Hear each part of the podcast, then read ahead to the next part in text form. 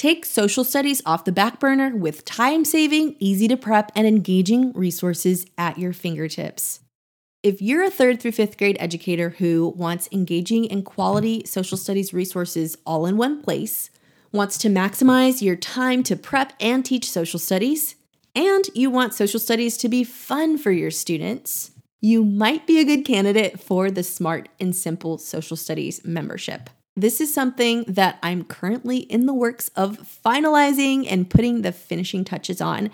You can get on the waitlist to be notified when the membership will be open. All you have to do is go to smartandsimplesocialstudies.com. Once you join the waitlist, you will be in the know on when the membership will be open next.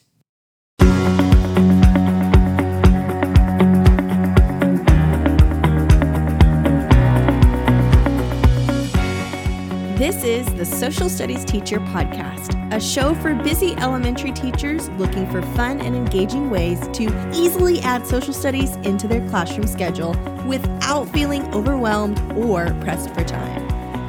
I'm Kirsten of the Southern Teach, an educator and mom who is passionate about all things social studies. I love sharing ideas and strategies that are low prep and easy to implement. So let's dive in together.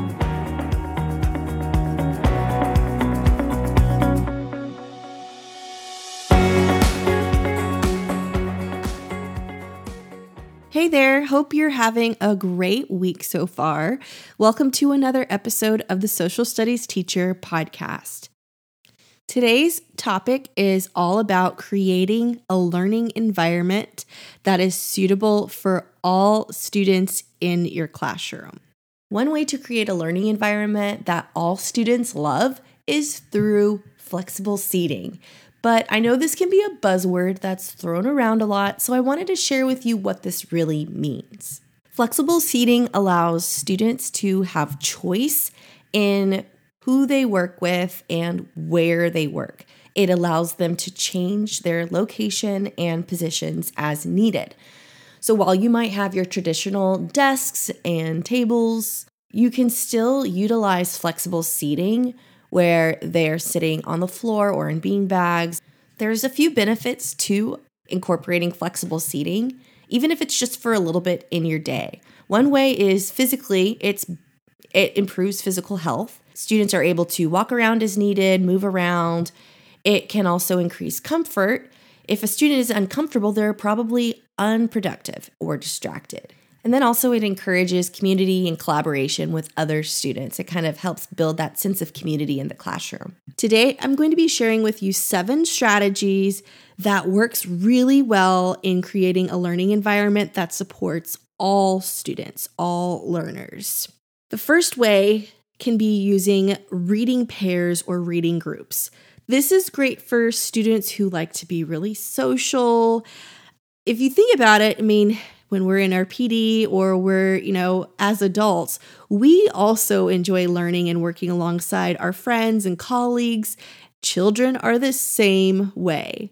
So, building in something like having reading groups or reading pairs, like, you know, side by side reading, can help students scratch their social itch while also enjoying those books that they love to read at the same time. So, it's a win win for everybody. A second way to differentiate would be just to allow students to work independently.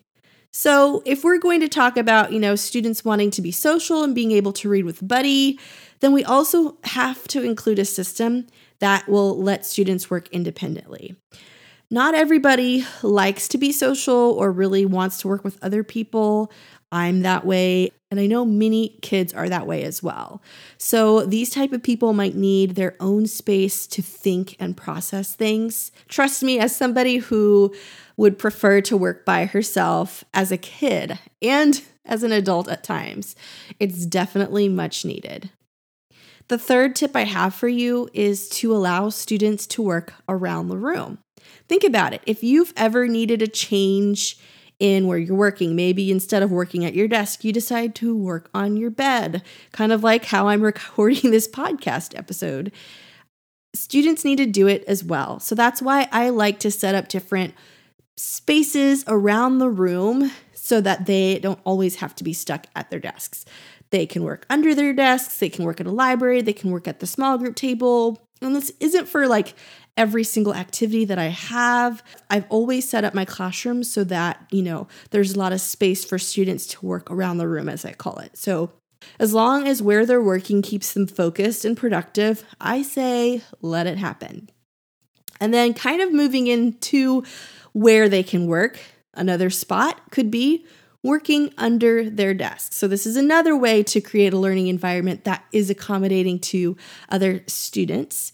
And this could be kind of silly looking. You know, you have a teacher or admin or parent walking in and seeing a child under their desk. But it is okay. They're safe, they're supervised, they're getting their work done, and they're in a spot where they're familiar with. So I say, why not? Letting them work under their desks can help them get their sillies out, and it gives them that feeling that they're working in a fort. So it works like a charm. You can always tell them it's like a little fort, it's fort time. Another way to create a nice learning environment would be to utilize quiet spaces around the room. So sometimes being given the opportunity to work independently isn't quite enough for those introverts out there. Some might need to have to block out some noise. So having quiet spaces around the room, like in corners away from desks, bookshelves are a great physical barrier that can absorb a lot of the noise. Having little nooks to have kids curl up in and just really having a safe haven is super helpful. Going into the sixth way would be to work in the hallway. So, even more for like high energy students or classrooms, just somebody, if somebody just needs extra space from all of that, working in the hallways can be a really great choice as well. And this can also work well for students who could use a little bit more room to stretch their legs out. Now, you might think, I cannot let students work in the hallway. They're not responsible enough. But just remember, at this point in the year, or at least, you know, the first few weeks, you know your students best. So allow this when kids are able to use their time wisely, check on them regularly to make sure they're on task. And, you know, not only does that communicate the feeling of, I got you, but it also serves as a reminder that you're still around and taking a, you know, keeping an eye on them. The seventh way to create a learning environment is using quiet music to play in the background.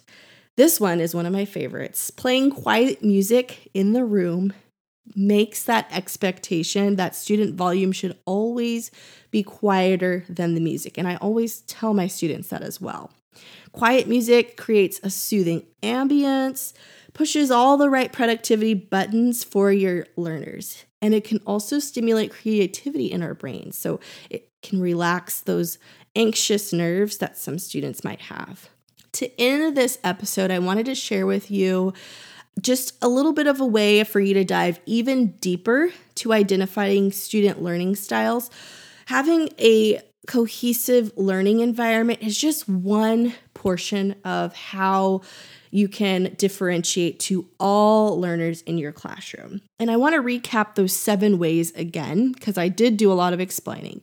The first one would be to utilize reading pairs or reading groups, having students work by themselves, having students work around the room, having students work under their desks, having quiet spaces around the room for them to work in, working in the hallway, quiet music playing in the background, so, those are the seven ways as far as your learning environment in the classroom and just outside in the hallway. All right, well, that's it for today. I hope you enjoyed this episode, and I hope you walk away with some tips on how you can utilize a learning environment that accommodates all of your students. Thanks for listening to the Social Studies Teacher Podcast. If you enjoyed listening to this episode, hit that subscribe button and leave a review. I would love to hear your thoughts. You can also find me on Instagram at The Southern Teach. I can't wait for you to join me in the next episode for more teacher tips and strategies.